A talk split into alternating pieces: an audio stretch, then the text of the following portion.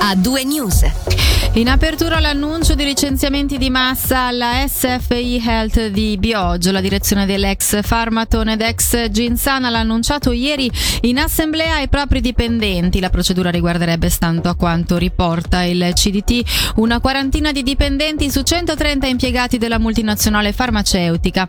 Tra i motivi principali della decisione è la perdita di un importante contratto e la congiuntura economica.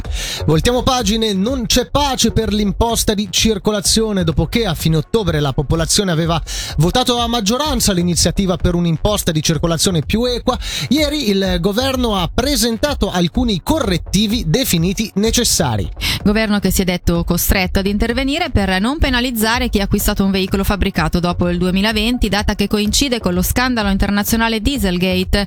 Allora molte case automobilistiche avevano falsato i dati delle emissioni inquinanti, facendoli risultare più bassi. La modifica era già stata annunciata e tutti si erano detti d'accordo. Questa rettifica porterebbe però ad una diminuzione delle entrate per il 2023 di quasi 8 milioni di franchi nelle casse dello Stato. Qui nasce dunque l'idea di applicare un coefficiente di moltiplicazione per stabilire la tassa di ognuna, una proposta lanciata a sorpresa e che ha fatto storcere il naso al promotore dell'iniziativa del centro, Marco Passalia. Ovviamente non siamo d'accordo, riteniamo che la volontà popolare in questo caso sia stata disattesa, nel senso che c'è una volontà chiara di abbassare l'imposta di circolazione e di semplificarla con questo coefficiente di moltiplicazione, semplicemente per ritornare al livello degli 85-87 milioni.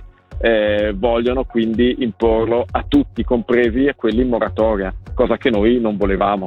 Ma per andare proprio sul concreto, le persone, chi possiede un'automobile pagherà comunque di meno per quanto riguarda la tassa di circolazione, lì cambierà qualcosa? Allora, in generale rispetto ad oggi, anche con la proposta del governo, si pagherà comunque di meno per la maggior parte dei casi. Con la proposta del governo pagheranno di più quelli in moratoria, a cui noi avevamo detto che non ci sarebbe stata nessuna modifica rispetto ad oggi. In ogni caso questa proposta del governo farà pagare un'imposta di circolazione più elevata rispetto all'iniziativa votata. Non è comunque detta l'ultima parola, se ne tornerà a parlare in Gran Consiglio.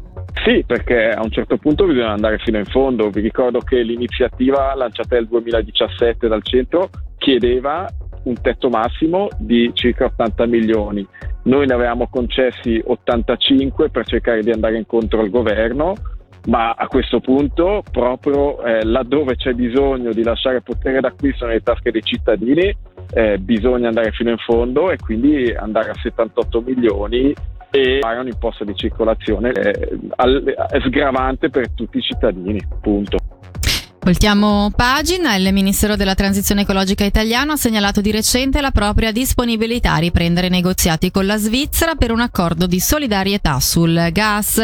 È quanto indicato dal Consiglio federale in risposta ad una mozione del consigliere nazionale del centro Marco Romano. Sentiamo per i dettagli Federica Bassi.